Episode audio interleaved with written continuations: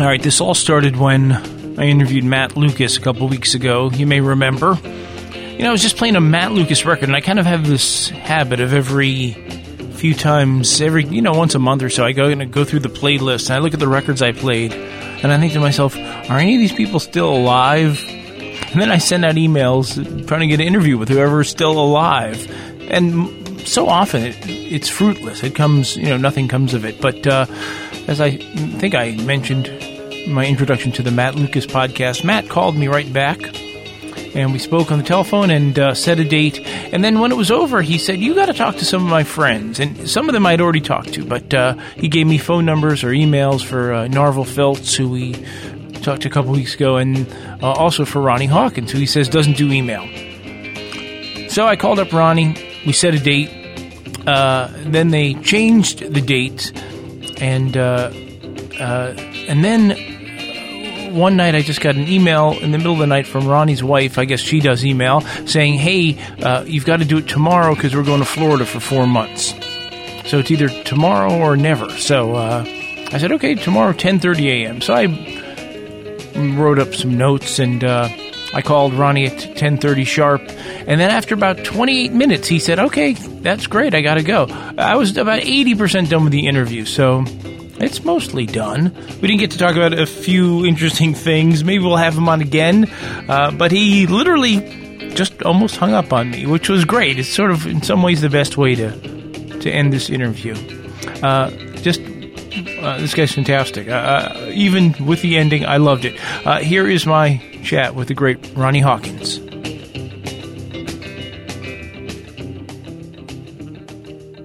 All right, Ronnie Hawkins, there he is, and uh, he joins us live on the telephone this morning. Good morning, Ronnie Hawkins, the Hawk, Rompin' Ronnie, Sir Ronnie, Mr. Dynamo. Oh, listen, thank you. I wish I had 10 million just like you. well, me too. what should I call you? Uh, call me a teenage idol, working girl's favorite, and the housewife's companion. You are ever forever young. I think you were born in 1935 in Arkansas. Is that correct? Yes, I was the land of opportunity. That's what the license plate said in Arkansas. Then it's an opportunity if you can get enough money to get out. Tell me what your childhood was like. I mean, were your folks rich, poor? What did they do for work? My dad was a barber, and my mom was a school teacher. And did they listen to music? My dad's family, they were all musical. In fact, one of his brothers became super big time. I mean, for the times, you know, he got to play on network radio, which was something else for country and folk music back then. And he's also the father of Dale Hawkins, you know, that wrote Susie Q, my cousin. Of course. So is that kind of what put the bug uh, in in your bonnet for music? Yeah, I guess here and there. My grandma, all the Hawkinses played that old mountain music, you know, fiddles and banjos and uh, mandolins and stuff like that and that's when I got in the music. And, and they had a band, the Hawkins Brothers Band, but they couldn't make a living, of course, like most musicians can, and they had to break it up and get regular jobs. So your mom was a school teacher. Was you uh, heading towards music? Was that all right with her? Well, uh, I don't think any parents wants their kids to get into music. it's a little rough, but you know, she she went along. She thought I had a little bit of talent. I, I didn't have near enough, I can tell you that, but uh, I had enough to, to to fake it. So I, I read that after high school you studied physical education at University of Arkansas. Now, did you have a band already in high school? Yes, I, I had a little group that we played with only on weekends because the uh, the members of the band, two or three of them, had regular jobs. We we couldn't make enough money to, to keep everybody going full time, so we just played weekends and they had they had their regular jobs. So this would be the early 1950s, before Elvis, before Bill Haley, right? This, no, this was around 55, I think, and I think I don't know. If, I think Elvis had come out by then. I can't remember, but I remember I went to Memphis in 1952, and that was before the word rockabilly or rock and roll was said. I was going to go down there and try to get some songs. I was going to put me a little frontman act together, you know. And my dad was a barber, and he had a, an old shoe shine boy by the name of Buddy Hayes and Buddy Hayes had a had a band. They played uh, every weekend, you know, and and he played trumpet. So they were kind of doing a takeoff on Louis Armstrong then. But the but, but the band knew blues, and they let me come back and watch them play, you know, and that's when I really got interested in the blues music. I could never do it right though. My throat was too country. I wanted to sound like Bobby Blue Bland, and it sounded more like Ernest Tubb. yeah, but I think that kind of intersection of soul music and country music is kind of exactly what Ronnie Hawkins is all about. I mean, that's your thing, as far as I'm concerned. So you should be be thankful that you uh, you couldn't copy somebody; you had to be yourself. Well, I tell you what, it was. I, I told everybody when they asked me what what is rockabilly, and I said, well, rockabilly to me, when I got down it, it's a country boy trying to copy the black music and can't do it very good, and it comes out a different thing, and they call it rockabilly. Yeah, that's that's perfect. So wait a minute. Now, were you going to be a gym teacher or something? Was that your dream? Yes, yes. I was, if I couldn't make it in music, I had two other choices. One was the army because I already had eight years in for everything, you know, so I could have retired before I was forty, full pay. Then that was the easiest. I mean, and then I thought about teaching because teaching was easy because you got all summer off and a couple of weeks here and a couple of weeks there. If I couldn't make it in music, music is what I wanted to make it in. But shoot, I was I was two pay grades below a prisoner of war when I, you know, our, we didn't make much money. Five dollars a night a man, boy, that was a good job for us. Oh, tell me about. I mean, I, I, have read a little bit about your life and how you like to live it. It doesn't seem like a great match with being in the armed services. Well, I didn't want in the armed services at all, but I was just looking for something that was the quickest and the easiest way for me to make a little money.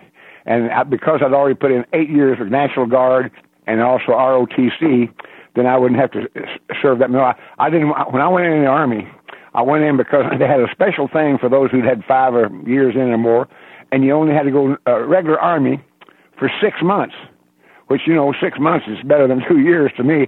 I would have joined the army as a prisoner of war if I could have gotten out any quicker. Yeah, gotcha. And so, okay, you hooked up with a, a band in the army that were all African American guys. Is that right? Yeah, Blackhawk. I call them. I call them the Blackhawks. So, w- were those guys a cooking band? Oh, they were good musicians, you know, because uh, you had the elite in the army. I mean, there were real good entertainers, professional entertainers that was in the army. Everybody had to go in the army, so there was a lot of professionals. I'm trying to think of some of the names. They were big stars, but they were in the army, and you could play with blacks on the military base. You had the trouble when you. I had the trouble when I tried to play in the bars in town with them. Yeah, what happened? Well, they just they just didn't like it. We got we got shot at. We got sugar in the gas tanks. We we were threatened all the time. All kinds of stuff. I guess I guess that was nineteen. I can't remember the time. My mind is gone, but it was uh, fifty-seven, fifty-eight. Imagine.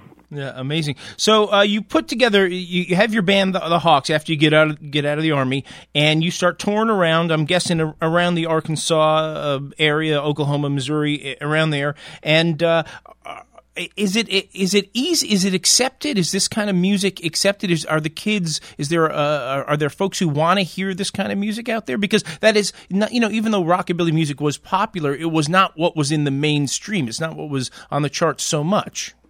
No, let me tell you, it was just starting to get popular, and uh, but but the preachers, if you can, I don't know if you can remember this one now. You may be but uh, the preachers to the South were preaching against rock and roll music. They say they started saying it was the music of the devil. It messes the kids up. They go crazy. They want to dance, take their clothes off, and and everything else. So it was the music that was just starting. It was low caste because it was just those certain people. When I came to Canada, it was just starting, and that's I think that's the reason why we went over so good in Canada because we were playing the music that was just starting to get super popular. Mm. Let me just jump back. I read something that you owned a club called the Rockwood Club in Fayetteville, uh, or you ran this club. What is the story behind that? No, I, I, I had three clubs in Arkansas at, at very young age because I was making more money than anybody else that I know running whiskey from Missouri to Oklahoma. Oklahoma was a dry state. And so the bootleggers, they give millions of dollars to the churches to, to keep the uh, whiskey out where it wouldn't be legal. But because they were they were running the illegal stuff, and they didn't want if it went legal, they're out of business. So I had a, I made quite a bit of money compared. I was making three or four hundred dollars a week when my dad was making seventy or eighty as a barber. So I couldn't spend it because they didn't know something was going wrong. I couldn't buy a new Cadillac or anything like that. So I invested as a silent partner in my first bar with a friend, a good friend of mine, and that was called the Tea Table.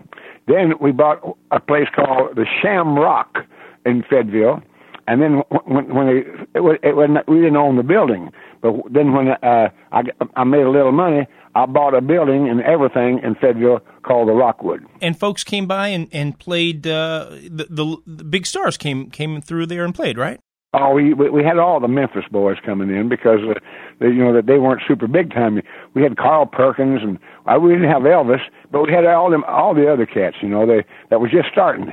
I was down there when Johnny Cash was a car salesman for crying out loud, and and Carl Perkins he hadn't even got any shoes yet, and Charlie certainly wasn't rich. we, we we wrote a song like that, and I said and I said I knew Carl when he had no shoes.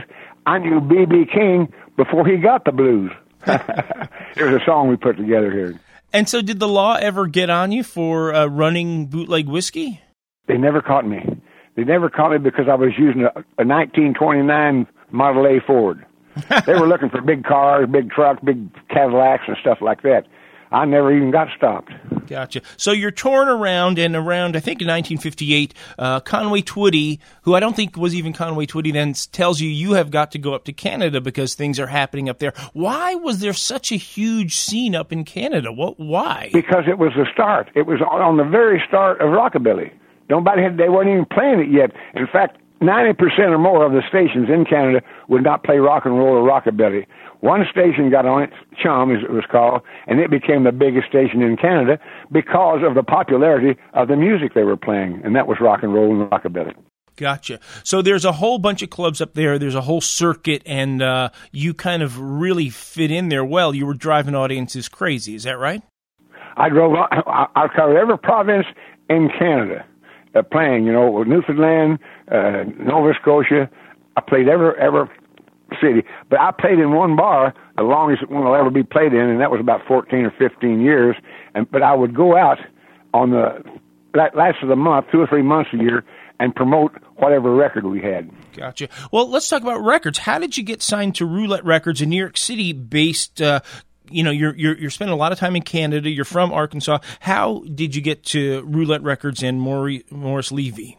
Well, I'll tell you, uh, my, our, our agent then, Mr. Harold Kudlets, had some friends in New York. He said, and we went in there to, to audition for them, and whole, and we auditioned for oh Columbia, which was. Um, Mitch Miller then. Can you remember that name? Sure. He hated rock and roll, apparently. He right? hated it he hated it.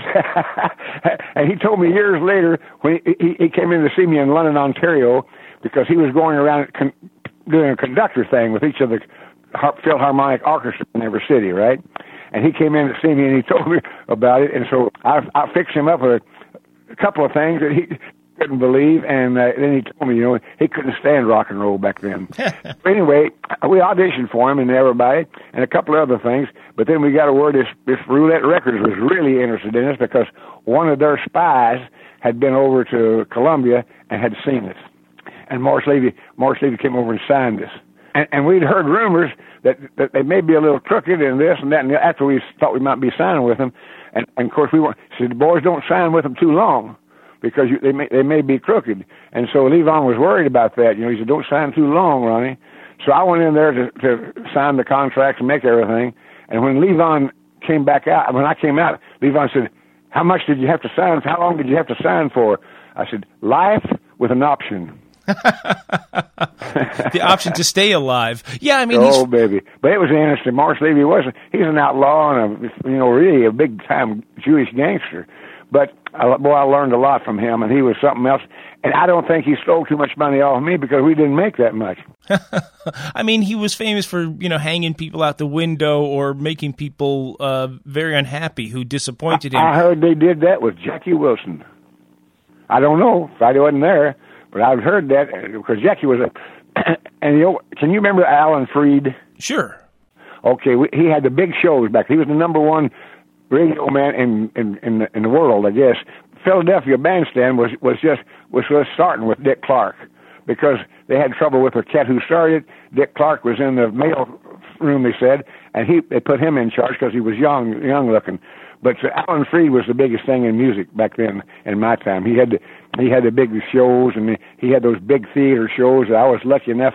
Morris Levy got me on them, and that's when I uh, got to meet all those great black artists because I I think that Alan Freed was the first one to start playing a lot of black music on on on, on white radio. So th- these were these shows where everybody would come out and do two or three songs, but you'd repeat the whole show four or five or six times a day.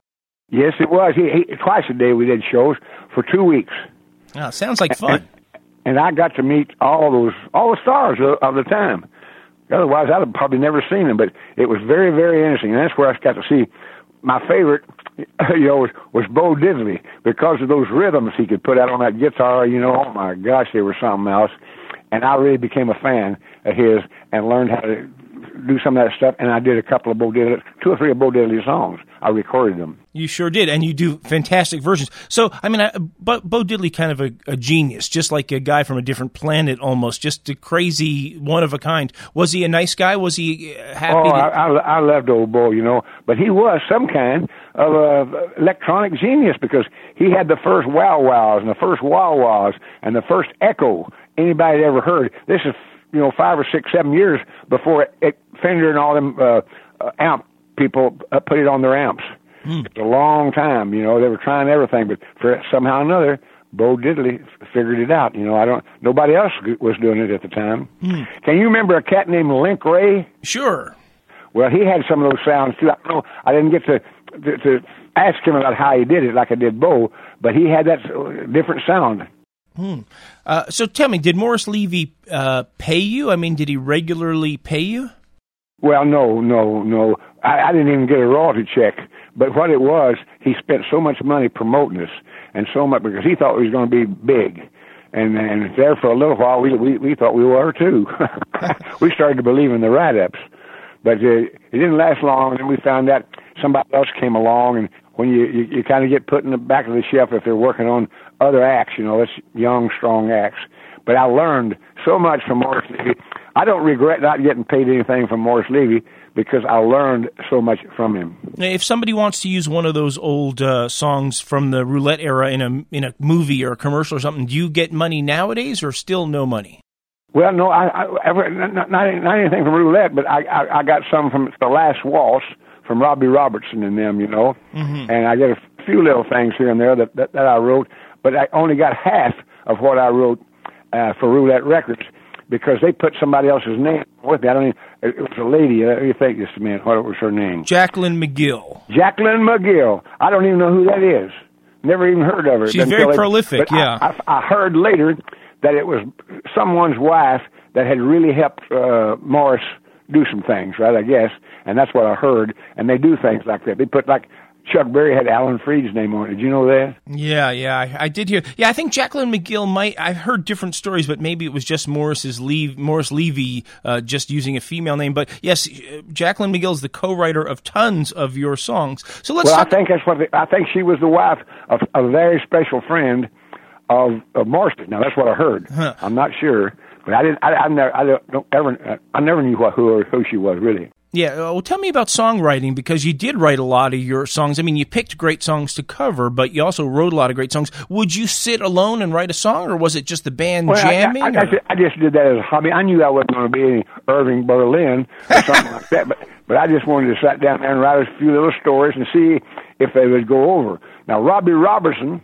he wrote a couple of songs. when I think he was 15 or 16 years old. He was kind of our roadie then. He, he was in Aaron's for us before he came into the band and and I recorded a couple of Robbie's songs. I can't remember when. Maybe it was 58, 59, but it was. I don't know if you can remember any of the songs. And I was, Hey Boba Lu was one of them, and Someone Like You was the other one. And I had a little time left in a session because we learned all the songs. We played them for a month or two before we went into the studio to record them. So we knew all the songs. We didn't have to mess around. So I, I would do. Uh, I'd finish all of our songs halfway through a session and then I would try other things just to see how it sounded. And Robbie's was a couple of them. Yeah, and I think Robbie's songs were also co-written by Jacqueline Magill, the famous Jacqueline Magill. Oh, well, it may be. I'm I do not sure. know for sure, but they they did that on everybody. I yeah. know. I for the big star. What was it?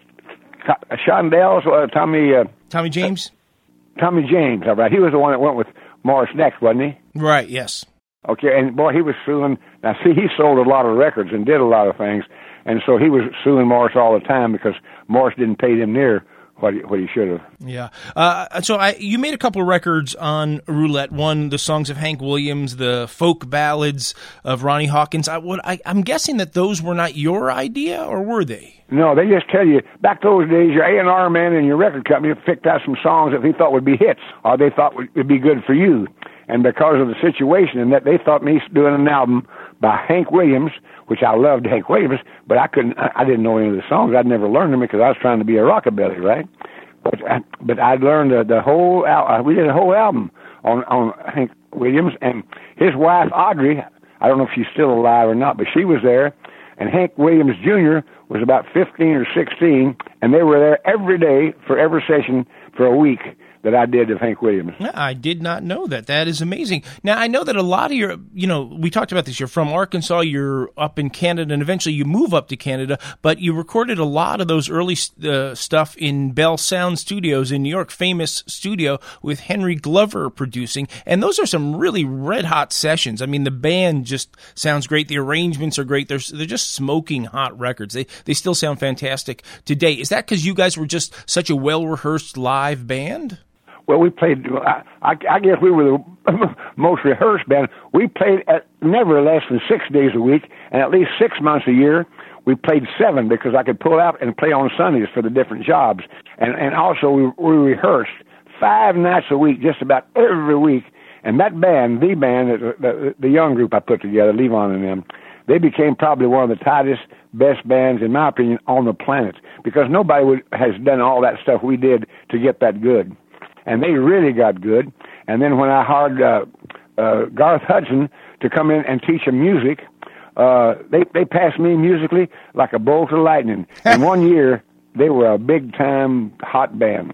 Yeah, so you had this band called the Hawks that Levon was in, and and you guys were spending so much time in in uh, Canada that most of the guys, except for Levon, decided to go back to America, and that's when the guys who became the band known as the band sort of that's became. It, that's it. I, yeah. I, I, was I was trying to put together the best bar band. I wasn't thinking about the big time or selling a billion records. I was trying to survive in the little area that we built. You know, the a club circuit and and a club is different than anything else. You got to have musicians that will mix with the crowd and show with the crowd to keep the people coming back. So I decided, I told Levon I was going to put together the best rockabilly band for a bar ever because I knew all these young musicians that I'd helped, and they were all leaders of their own band anyway. Uh, everybody had their own band. Robbie, he was playing with all the musicians in Toronto. Ricky Danko had a band there that did uh, the music. And then Richard Manuel had the Rockin' Revels, and Garth Hudson, he was in charge of two bands, one for classical music and one for jazz. And so he was also uh, a teacher. He was a bona fide school school to be a teacher. And so I hired him because of his reputation. Or I, I'd met him several times. And then when I had my piano player left, I don't know if you remember these names or not, Stan Szelest, without a doubt was the greatest rock and roll piano player ever born, and every rock and roll piano player out there will tell you that.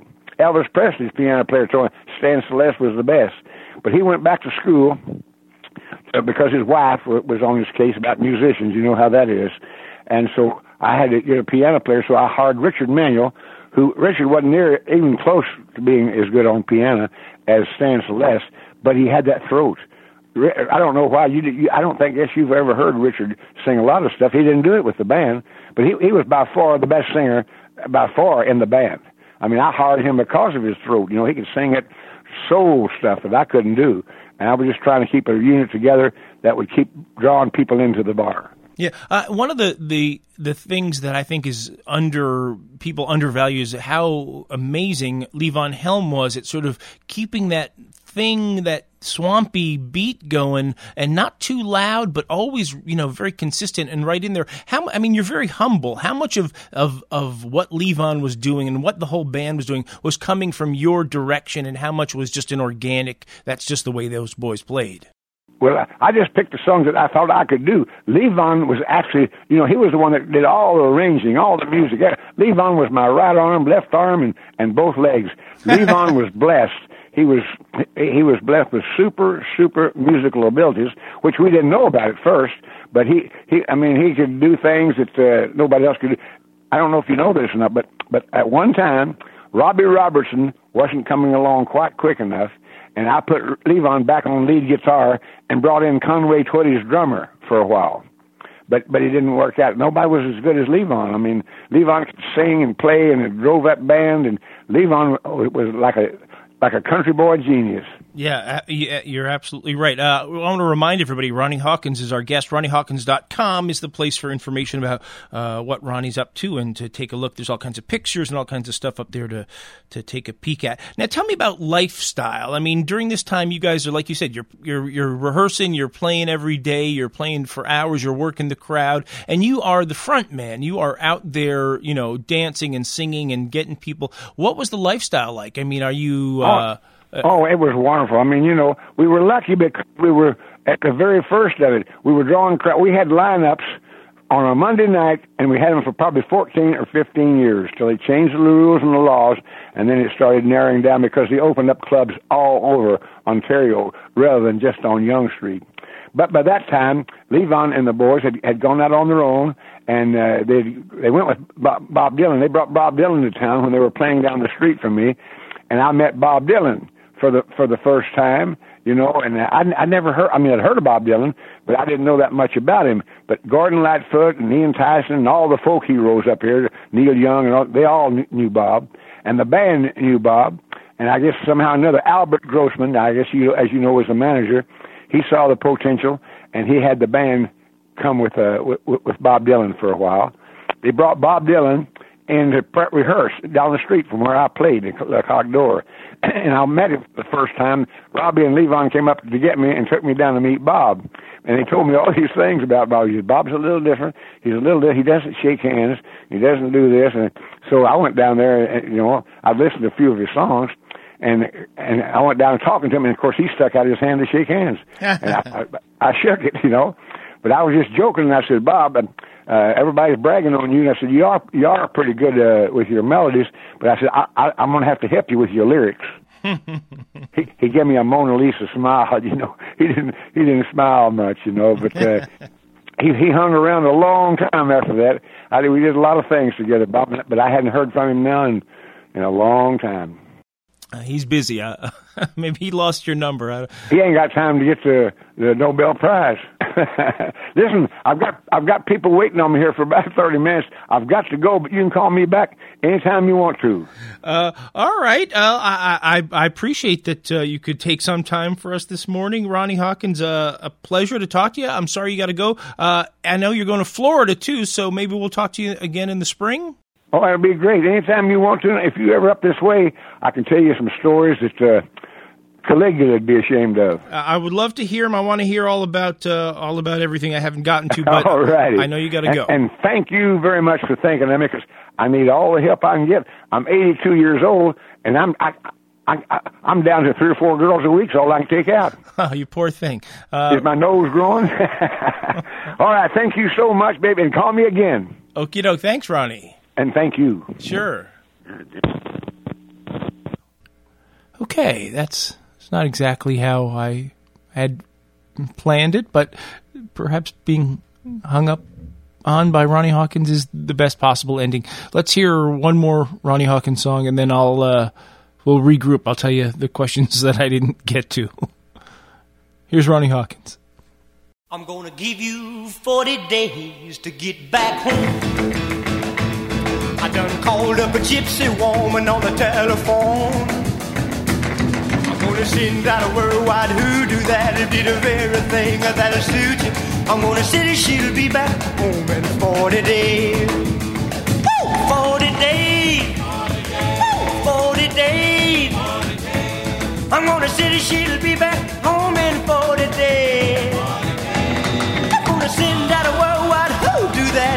that'll be the very thing that'll suit you. I'm gonna say she'll be back home in 40 days.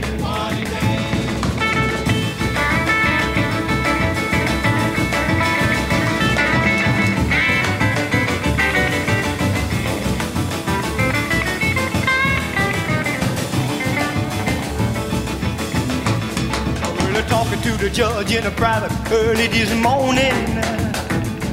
And it took me to the sheriff's office to sign a warning. you're gonna go across charge again, that'll be the very thing that'll send you. I'm gonna say that she'll be back home in 40 days. 40 days. 40 days. 40 days. 40 days. I'm gonna say that she'll be back home in 40 days. 40 days. I'm gonna send out a worldwide who do that'll be the very thing that'll suit you. I'm gonna that she'll be back home in 40 days.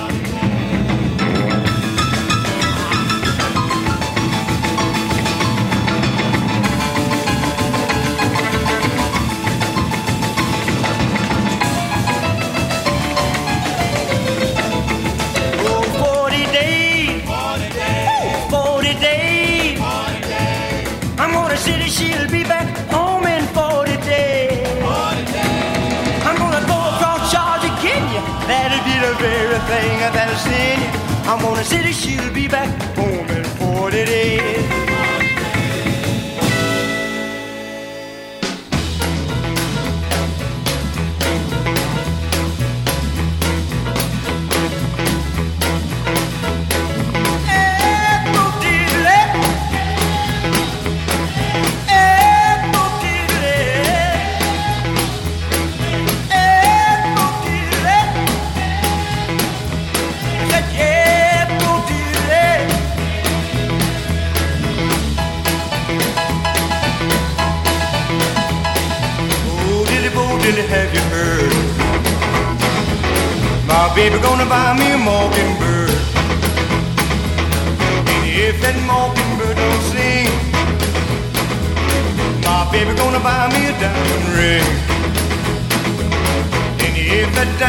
Ring don't shine,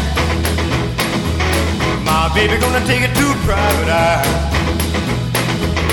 And if that private eye can't pay, she ain't gonna get no love from me.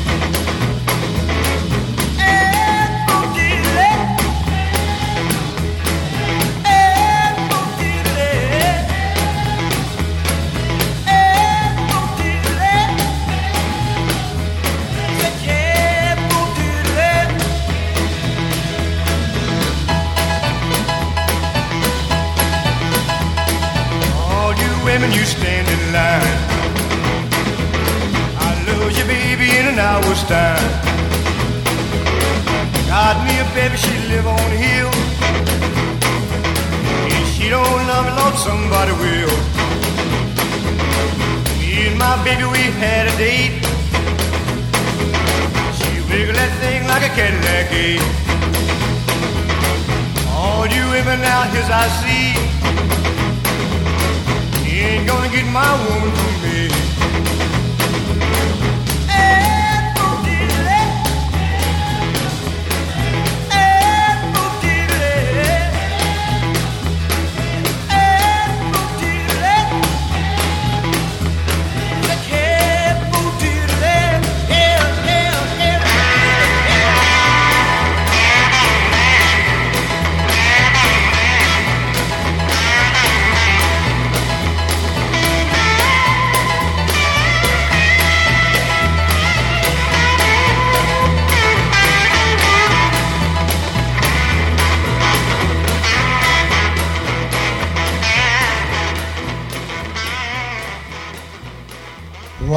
What you gonna do when the creek goes dry, honey?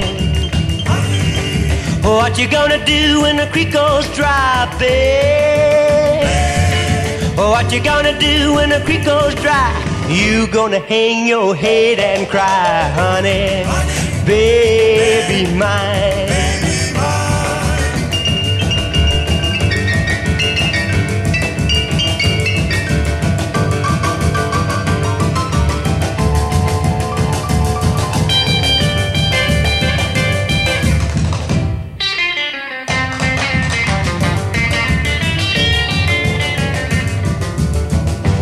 Well, yonder come a cat with a sack on his back, honey. Honey. Yonder come a cat with a sack on his back, babe. babe. Yonder come a cat with a sack on his back. All them women he can pack, honey. honey. Baby, baby mine. Baby mine. Well, I'm going down to Timbuktu, honey. I'm going down to Timbuktu, babe.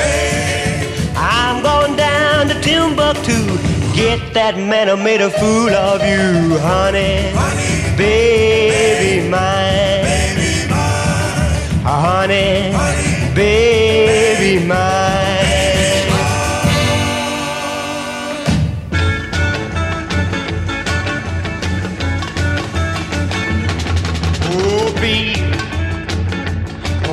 Gonna do?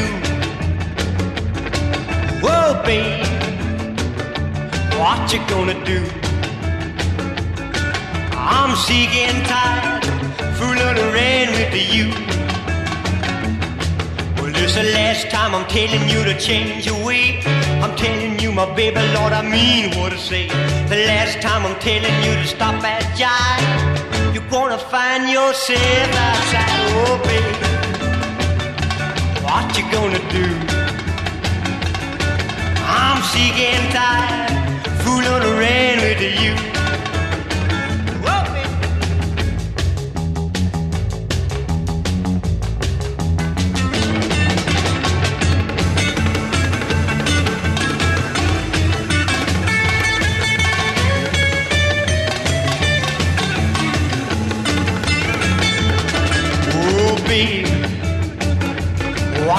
Gonna do? Whoa, baby, what you gonna do? I'm sick and tired, fooling around with you. Well, I wake up in the morning, get you something to eat. Before I go to work, I even brush your teeth. I come back in the evening, Lord, you're still in bed. You got a rag tied around your head, oh baby. What you gonna do? I'm and tired, fooling around with you.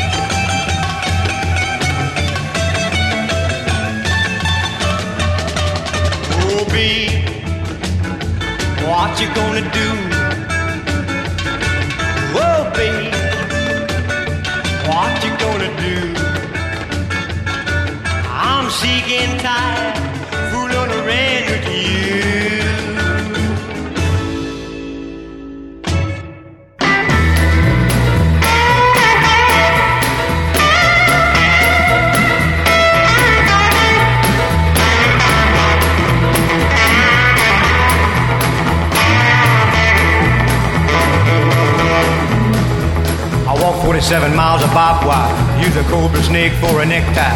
Got a brand new house on the roadside, made from rattlesnake hide. I got a brand new chimney made on top, made from a human skull. Now come on, baby, let's take a little walk and tell me who do you love? Who do you love? Who do you love? Who do you love? Arlene took me by the hand and said, Ooh, daddy, I understand. Who do you love? Who do you love? Who do you love? Who do you love?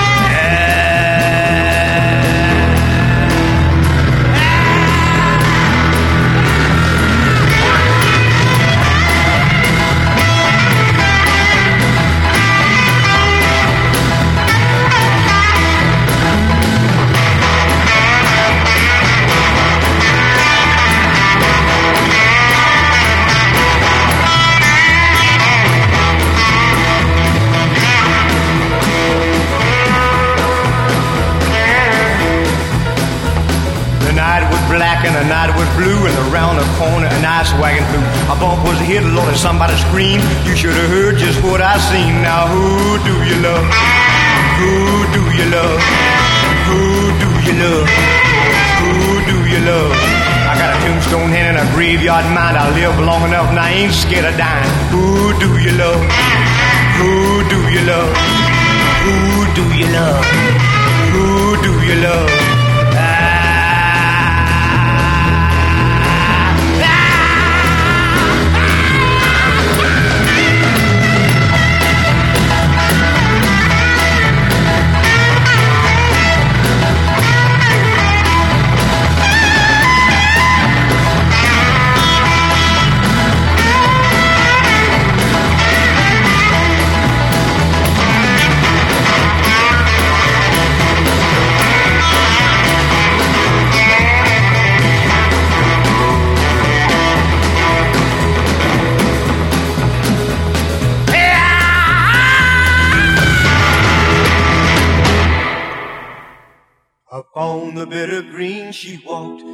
Above the town. Echo of her footsteps, soft as eider down. Waiting for her master to kiss away her tears. Waiting through the years. Bitter green, they called her, walking in the sun. Loving everyone that she met. Bitter green, they called her, waiting in the sun. Waiting for someone to take her home. Some say he was a sailor who died away at sea. Some say he was a prisoner who never was set free. Lost upon the ocean, he died there in the mist. Dreaming of a kiss, bitter green, her, walking in the sun, loving everyone that she met. Bitter green, her, waiting in the sun, waiting for someone to take her home.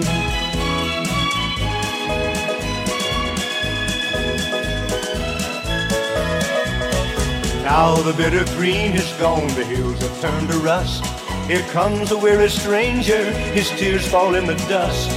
Kneeling by the churchyard in the autumn mist, dreaming of a kiss. Bitter green, they called walking in the sun, loving everyone that she met. Bitter green, they called her, waiting in the sun, waiting for someone to take her home.